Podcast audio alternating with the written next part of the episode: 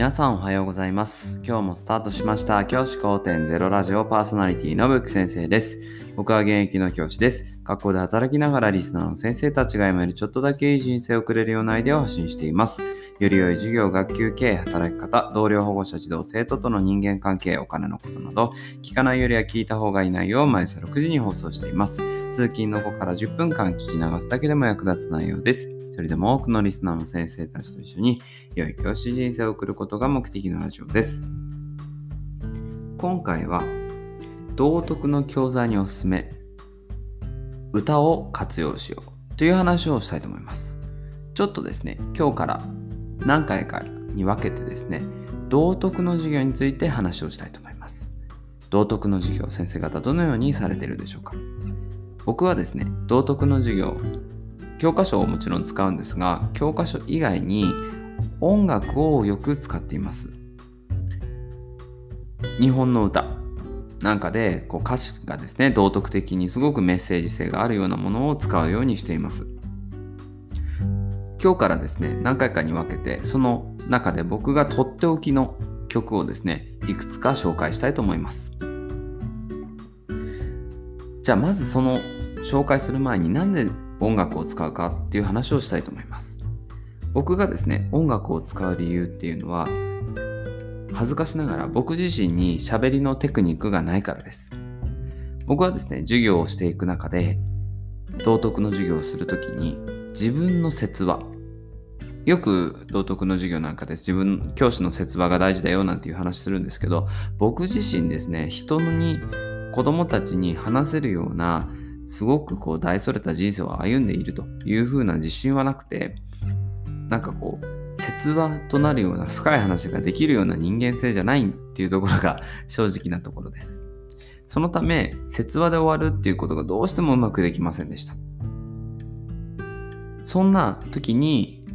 考えたのが音楽を使うのはどうだろうっていうことですね。音楽に自分の思いを代弁してもらうっていうことを取り入れるようにしました。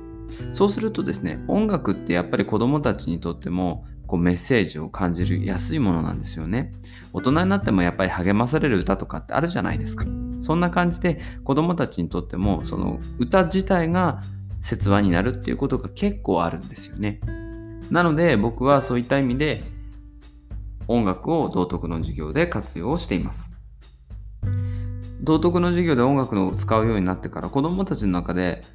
一番大きいのは道徳が楽しみになったっていう子が多くなりました。道徳の授業先生楽しみです。僕小学校から全然好きじゃなかったんですけど中学校に入って好きになりました。なんて話も今年に入って僕のクラスの子が話してくれました。もちろんですね、あの楽しければいいっていうわけではないんですけどやはり学ぶのであれば楽しいことに限、あのー、越したことはないと思うので、そういった意味で、まあ、いい方向に進んでるかなと思っています。で、僕が使ってる曲をですね、今日は1曲紹介したいと思います。一押しですね。一押しの曲。もうこの曲はもう鉄板で使うっていうものがあって、それは何かっていうと、トイレの神様です。トイレの神様という曲、少し前に、あのー、ね、流行った曲でありますけど、トイレの神様。まあ、おばあちゃんと一緒に暮らしてたお孫さんがトイレには神様がいて綺麗に磨くとべっぴんさんになれるんだよみたいな話をしていてその話をしたおばあちゃんが亡くなって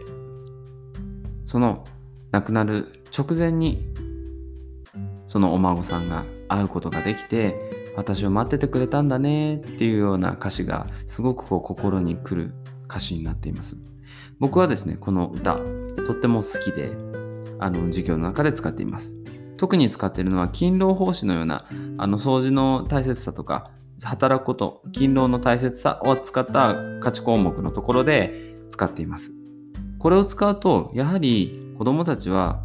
家族を大切にしようとか、あとは掃除ってやっぱり大事なんだなとか、そういったことを学ぶことができます。そうすると、その後の掃除の時間、すごく一生懸命やっている姿が見られるようになります。僕自身、このトイレの神様、長い曲で結構長い曲なんですよ。なので授業で使うのはちょっと抵抗もあったんですけど、あえて全部の曲全体を流すようにしています。教科書の扱った後にその時間、残った時間で音楽を扱って最後区振り返りみたいな形の授業を取り入れるようにしています。トイレの神様も同様です。このようにしていくと子どもたちは教科書で学びながらそれとまた違った角度で同じ価値項目について考えることができるっていうメリットがあると思います。考え議論する道徳なんていうのが最近叫ばれていますが全部が全部考え議論する道徳になるかってそんなことないと思います。やはり自分の中でどのような考えを持てるかっていう内省する気持ち。他の人と話すことも大事なんですけど自分の中でどういう考え方をしていこうっていうことを知るっていうことも大事だと思うのでそういった意味で音楽で終わるっていうのはすごくありかなというふうに思っています。先生方もですねもしこう音楽を使ってみようと思ったからですね今日からおそらく3回ぐらいに分けておすすめの曲紹介していくので、ここで紹介した曲をぜひ使ってみてほしいと思います。僕の場合はだいたい YouTube でミュージックビデオがあるもない YouTube を流すようにしています。そうするとやっぱり子供たちも楽しんでというか、もう親身になってというか、テレビ画面にこう食い入るように見るようになりますので、おすすめです。もし、若い先生なんかが特にそうですけど、自分の説話で終わるっていう自信はないんだよな、いつもなんか軽い感じで終わっちゃうんだよな、道徳の授業って思ってる先生方いらっしゃいましたら、ぜひですね、音楽で終わるっていうのも一つの策だということで、今回ご紹介したトイレの神様、ぜひあのミュージックビデオを見るだけでも見てみてほしいなと思います。じゃあ今日はこの辺で、起立で着席、さようなら、また明日。